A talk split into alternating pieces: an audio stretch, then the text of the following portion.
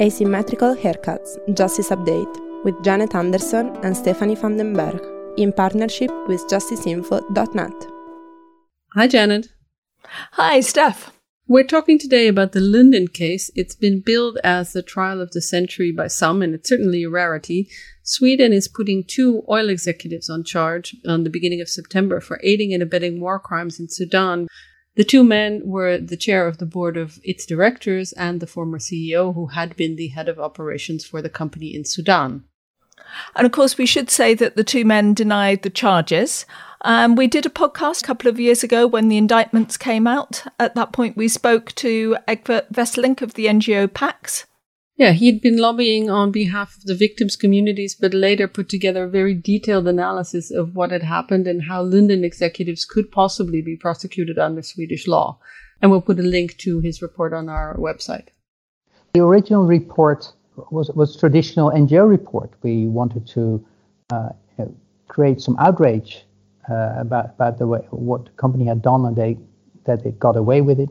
We wanted primarily a political process and to, to convince shareholders that they should uh, uh, request other you know, reaction from the company. Now, if the company would have gone to South Sudan um, after the peace agreement and, and tell the population, um, well, sorry, what happened? What can I do for you? They would be welcomed. There, there would be no problem. If it would just have the guts to act as human beings, they would be friends of the population now. But no, they acted as a legal entity aggressively um, and, uh, and confrontational. And consequently, we were forced to, to write a report that was legally much more sound and thought through than we initially had done. And it became impossible by the public prosecutor to ignore the report because it, indeed it, it reads like a, uh, an indictment. So uh, that was Egbert uh, explaining why they did the report. Why don't you Stephopedia us, Steph, as to what exactly this case is all about? Well, in detail, and thank you for writing this down for me. It's about how between 1997 and 2003, an oil consortium, including the Swedish oil firm Lundin, tried to secure an area in Sudan, now South Sudan after independence, uh, known as Block 5 for oil exploration. To get control of this area, they paid government forces and associated militias who then allegedly committed war crimes.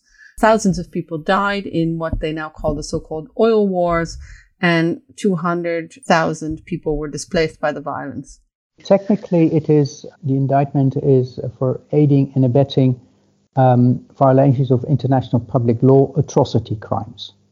Atrocity crimes includes a lot of crimes, and the, uh, there's no sheet of suspicion with the indictment, but they're undoubtedly, the way it's all described, they are essentially war crimes and crimes against humanity, and more specifically, deliberately targeting civilians, destroying essential things that, that civilians need for survival, enslavement, pillage, killing, murder, all at a massive systematic scale repeatedly. So now we're actually about to start the trial, and um, I wrote down a few of the amazing things that signifies why this is so important. One of the most extraordinary aspects of this is that it's planned to take 220 scheduled court days, which will stretch as far as the eye can see, making it very much the longest trial in Swedish history. And it's already taken 10 years of investigation and then two years of back and forth in Swedish courts with Lundin's big battery of lawyers trying very hard to get the case thrown out. There's also attached to it a, what's called a kind of civil case, as far as I understand, but a case that's about potential reparations. If there is a guilty verdict, what victims might be able to expect. And it's extremely rare to see business people uh, running multinational companies be put on trial for alleged war crimes like this. So Pax is pulling out the Nuremberg card and how rare it is uh, as the last time that business executives like this were found complicit in war crimes. We'll get back to the Nuremberg comparison a bit later, but against the backdrop of all this extraordinary stuff that's concerned here, I decided to call up Mark Klamberg, who's a professor at Stockholm University, and I talked through with him a few of the things that our listeners might find interesting. What are the kind of things that you talked about? Well, for example, there's this strong Swedish link. I mean, it's a Swedish company, even if both of the people who are on trial aren't both uh, Swedish. And in Sweden, the courts have already made a decision that in universal jurisdiction cases, you don't actually have to have that strong Swedish link. But in this case, it's there. What are some of the other things that you uh, that you want to highlight from that conversation? Well, we also went into some of the technicalities of the charges, and he told me that there's quite a lot of flexibility in the way that Swedish law actually can run the procedure in a court. And they do use the adversarial system. You know, we've got a prosecution and a defence, but the procedural stuff can be a little bit more mixed, a bit more like the continental law system. But one thing that's very clear is that the standard of proof is beyond reasonable doubt. But one big issue that he really wanted to point it up to me, uh, he says it's already come up in the pre-trial sort of discussions between prosecution and defence, and he expects it to come up again, will be regarding intent. And the issue is whether the court would apply the International Criminal Court, the ad hoc tribunal's version of intent, or whether they apply Swedish rules. And here's Mark. This is important because if one looks at the ICC, for example, they have rejected that the prosecution, when they try to use a recklessness or a dolus eventualis as a standard for intent. The prosecution has to prove direct intent or indirect intent, which is a higher standard, more difficult for the prosecution. In Swedish law, you can be convicted for recklessness. So the prosecution, they're relying on recklessness, which is kind of the lowest standard for proving intent. So they want to use the Swedish rules, the prosecution. While as a defense, they're saying we should use the same standards at the ICC. And that could kind of uh, be important or even determine the outcome of the case, uh, which standard you, you apply. So that is something that has been under discussion. Uh, between the defense and the prosecution, and uh, we'll see if that will become a, an issue during the trial. Uh, for me, I, I, think the answer is quite easy, straightforward. I, I, have my mind set on which rules one should apply. So, what do you think, Steph? Uh, which uh, one of those do you think Mark thinks the court is going to go for, the ICC or the Swedish version? Well, I think the only measure I have for this is possible the way the Dutch courts deal with war crimes cases. And there I find that the judges like to also rely on the Dutch system if they can. And so in, in a situation where this would be in the Netherlands, I would think that they possibly would go for the reckless, for the Swedish standard, which is probably what the prosecution is going to push for because that is the easier conviction. So my experience with Dutch courts is that they like to keep to what they know. Yeah, Mark says that in the discussions that they've already had in the courtroom, what they referred back to was the kind of the statute of laws on which everything is based, including on which this uh, whole case is based. And when that was going through Parliament, if you look at the documentation behind that, it says that in the case of not sure what we should do, they should always go back to Swedish rules on modes of liability and on intent. And I also asked Mark uh, why this case has been taken so long, why it's had to drag on for, for so many years. There's several explanations. One thing is kind of the crime and the case as such is complicated. It's also difficult to investigate crimes which are committed in another jurisdiction where the other jurisdiction, Sudan in this case, the country is not cooperating. So that's one factor. Another factor is that the, the defense, they've challenged everything they can in this case. And that, that's their right. They're, they're challenging everything. And it takes time to kind of deal with all of these things. Some of the things that they challenge, I, I think, was kind of relevant for them to do it, but it's also lesser phase. There's also been allegations of witness tampering. So that's also something that kind of drains the resources of, of the prosecution. So there's uh, multiple explanations. So, apart from the numbers of witnesses and, of course, the distance from the crime scene, one of the reasons why it will go on so long, Mark also said, is because of the way that documentary evidence gets presented in a Swedish court.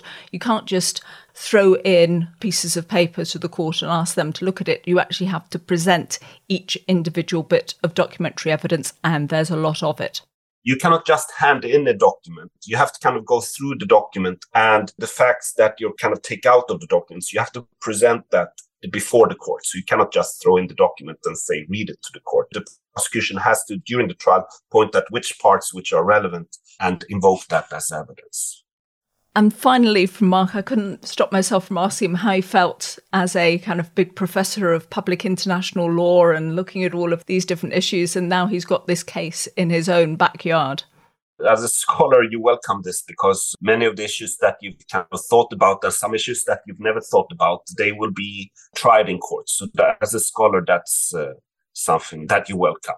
In addition, uh, I truly believe that the bulk of uh, these war crimes cases, they have to be handled in the domestic courts. So in that sense, I also think uh, it's good that we have these type of cases in, in domestic courts. We also chatted to Tara Van Ho, who teaches at Essex Law School and specializes in business and human rights. And we wondered also in her academic community if the Lundin case is seen as a big thing.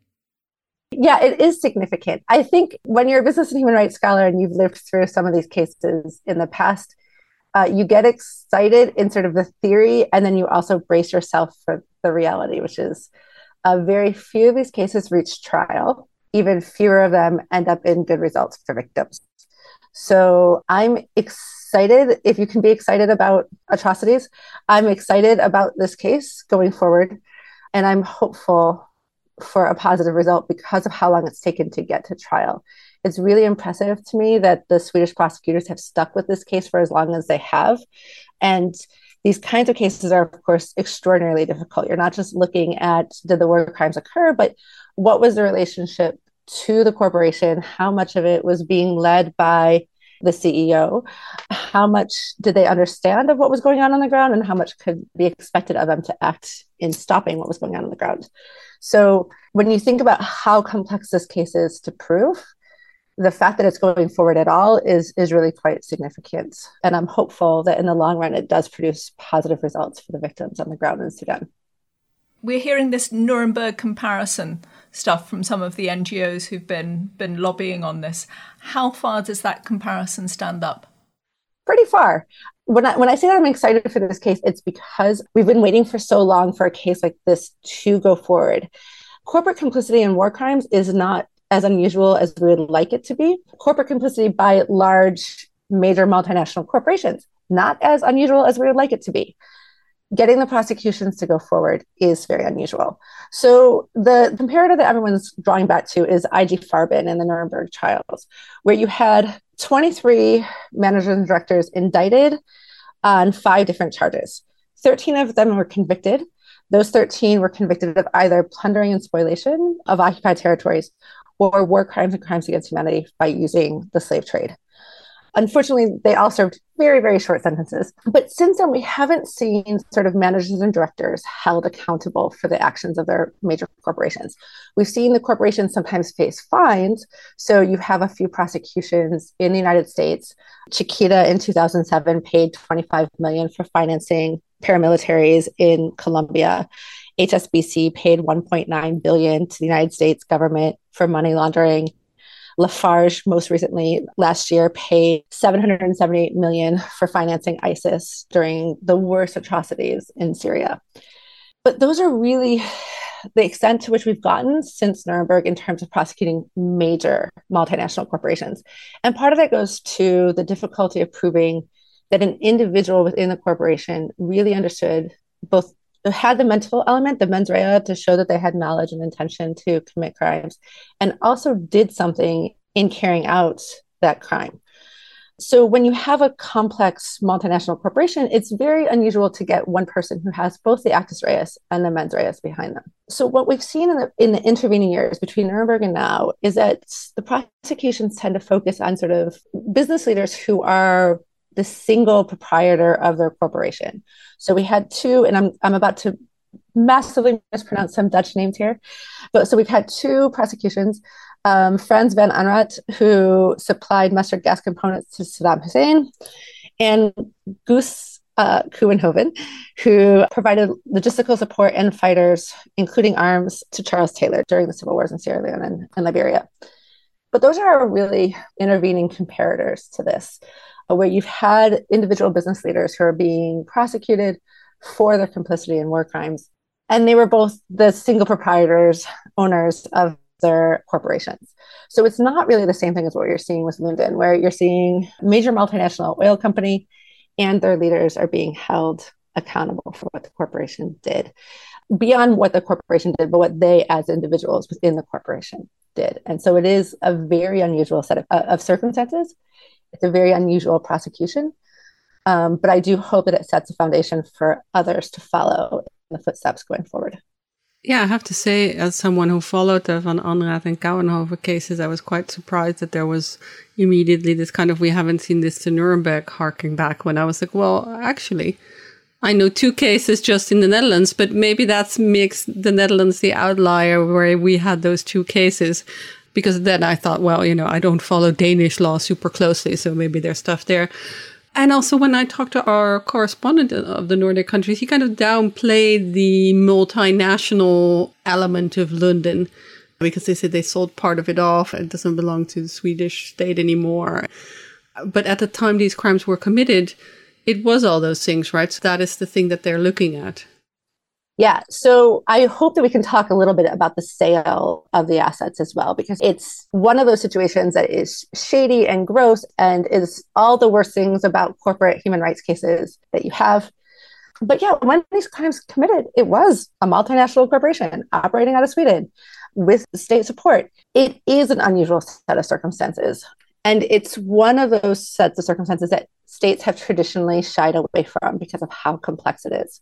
So I have to disagree. Like, I, I think it's a really quite significant case because we don't see these happen. Um, yes, we did have Van Anraat and Kouwenhoven. Those were unusual. To think about the fact that getting transnational prosecutions for complicity in war crimes by the home government of the business they're extremely rare. And then to get one that's this complex in terms of the structure of the organization, in terms of how the orders were given and carried out, presumably on the ground, uh, allegedly, it is an unusual case and an exciting one for me. We'll move back on what you think is uh, strange about the sale of assets, but also for our listeners.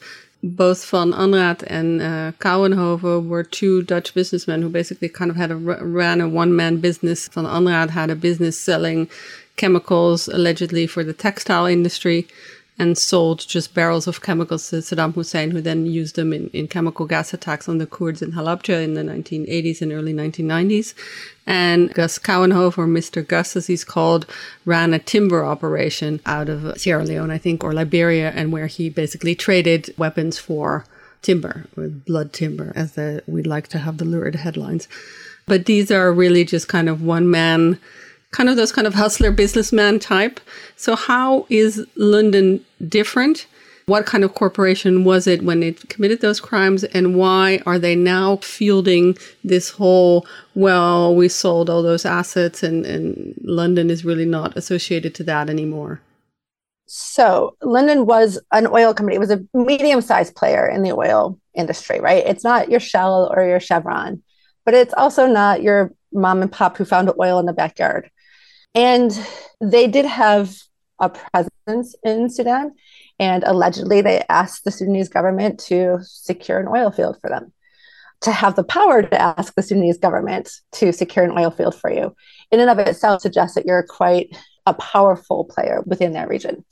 I mean, so it is a medium sized player, it's a sizable chunk of the industry um, and a sizable chunk of the operations in Sudan um, which itself was a place where oil exploration was at the heart of a lot of the conflict and a lot of the war crimes. To secure those fields for Lundin, Lundin, as a corporation, I'm not going to address the individuals because they're still entitled to a fair trial. But as a corporation, if you do your human rights due diligence in a situation like that, you have to have a reasonable expectation that if you ask the Sudanese government to secure an oil field for you, it's going to result in bloodshed. Now, whether or not they did the due diligence, whether or not the corporation understood the risks that it was taking, whether or not these two individuals understood the risks that it was taking, I can't speak to that. But I can say that if they had done their human rights due diligence, they would have known that this was a problem. And so, in that sense, it's a much bigger case around the structural failures of a multinational corporation to take human rights seriously. And then it goes to the heart of what did these two individuals know and how did they act within that structure of hundreds to thousands of employees and multinational operations that those kinds of issues weren't raised by Van Anholt or Kouwenhoven. What we see now is also a clearing of, um, how do you say that? In Dutch, you say that you clear your own street, where these people are saying they are no longer Lundin executives and the business was sold anyway. And so you cannot tie the corporation to this case anymore. Can you explain a bit what happened with the sale of these assets and how this is tied to that case, do you think? Yeah. So, as somebody who has a lot of personal regrets in life, I wish the totality of what I had to do was sell off an aspect of my identity and then I could clear my own street. Lundin sold the vast majority of its assets to a Norwegian company called Aker. They've retained enough to pay criminal fines levied by them by the Swedish prosecutor. They have not retained enough to also pay victims reparations. So there's a very small pot of money, and they have sold it to Aker. Aker is now currently defending a claim by NGOs before the Norwegian OECD National Contact Point. That's a ombudsman like entity that enforces the OECD guidelines on multinational corporations, which says that businesses are supposed to do human rights due diligence. And the allegations against Aker is they actually didn't consult with the stakeholders before they made the purchase. They didn't do the human rights due diligence that they should have done. And that by purchasing all of Lundin in the way that they have and leaving just that small amount to pay the fees, they're actually depriving the victims in Sudan of a right to reparation. Here, I have to say, completely agree with the victims on that. The fact that Lundin has been allowed to sell off its assets, the fact that Aker has purchased those assets, is denying the victims a right to reparation. And that's because of this legal trick that corporations are allowed that the rest of us are not, which is if you have a distinct corporate personality on paper, you can deny responsibility for what a different part of your corporate personality or your corporate family has done. So, by selling the assets from Lundin to Aker, they've created distance between the perpetrators of the alleged war crimes or alleged complicity in war crimes and those who now own the assets. In doing so, they are perpetuating a new human rights violation. But also, it's just so shady, right? Everybody involved in this sale and purchase knows exactly what they're trying to do, which is to deny Sudanese victims a right to reparation. And to suggest that somehow cleans the sheet, that somehow that new complicity in a human rights violation absolves them of complicity in old violations that occurred when it was very clearly Lundin, I just find it so. I have no other word for it than it's just absolutely gross. It's immoral, it's unethical, it's gross. I feel bad for the victims, but I also feel bad for the perpetrators. Like, I don't know how you wake up the next morning after a sale or a purchase like that and look yourself in the face. It's really distressing to watch. And it's distressing to watch it work on people, right? So that you're hearing from people say, oh, but it's no longer Lundin it is Lundin. Like it, it doesn't matter if it's two years or five years or 20 years from when the crime occurred. These kinds of crimes stick and they stick for a reason. They're not supposed to have statutes of limitations. They're not supposed to be things that you can be easily absolved from. And the fact that people are playing into that, it makes me really sad. I'm wondering what kind of lessons medium size multinationals the world over will be drawing from this case. What you'd kind of hope I would assume, is that they'd actually do their human rights due diligence, or maybe are they learning that if you've got enough money to pay all the right lawyers and to get all the right opinions, that you can kind of put justice off back and back and back? I suppose I'm really showing whose side I, I'm on in this by asking the question that way, but that's the way it feels. It feels very David and Goliath. It does. And that's, I think, what's disappointing about the holistic part of this case. The prosecutors have done a job that virtually when this started, I had no belief that this was ever going to go to trial. I had no hope. I've stopped. I'm now jaded enough that I no longer have hope when these cases come up. I have determination, I have willingness to act in solidarity, but hope is too much. But it happened, right? It's going forward. You hope then that the lesson is don't do this in the future. It doesn't matter what industry you're in, stop being complicit in these kinds of crimes. The oil industry, the extractives are amongst the worst when it comes to these things. They're not alone. It happens with agricultural, it happens with textiles, and it happens, of course, with the arms sales as well where you have complicity in these widespread systematic abuses of human rights, complicity with war crimes, crimes against humanity, genocide. You don't have to be complicit in these things if you are a corporation. You don't have to be complicit to compete on the open market and to compete with others. And yet, repeatedly, you see companies of all sizes get complicit and get their hands dirty because it's easier to protect their profits than it is to abide by their human rights responsibilities.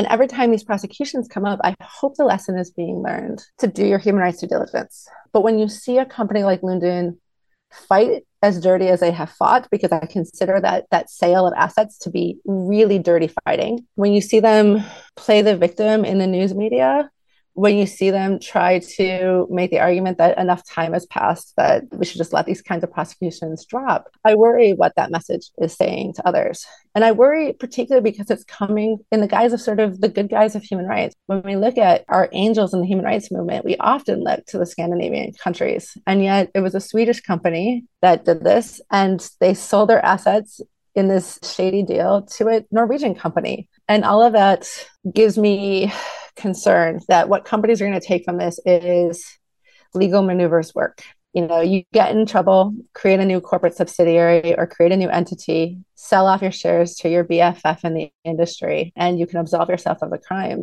And that's not the lesson that we need, and it's not the lesson that they should take.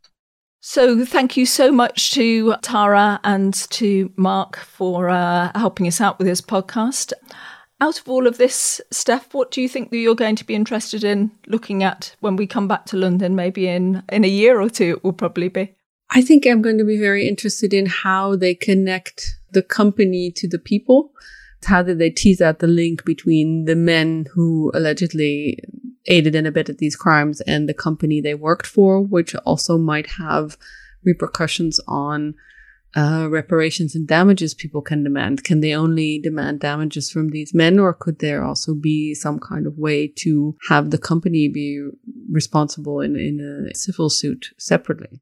Yeah, I think that's the area I'm most interested in. I, I'm getting the sense that with so many of these cases, at the end of the day, what really matters is reparations and what exactly those who have been through any of these alleged war crimes or when it comes to other cases, crimes against humanity or genocide, what is it that those uh, survivor communities can expect out of it? So um, I'm really interested to see what gets uh, decided there. But anyway, I'm sure we'll come back to it in the future. I think we have about three years for the trial to continue on to actually have an opinion about it and to keep following it.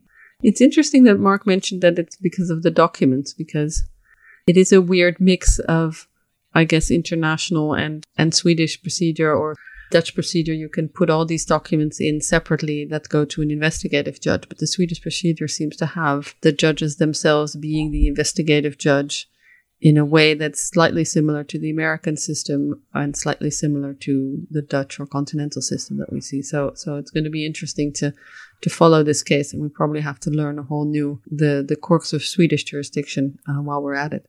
That's true. I promise not to learn Swedish at the, at the same time. Anyway, we'll um, we'll speak again soon, I'm sure, and uh, see you uh, next week. Um, of course, in three years' time. Of course. Thank you.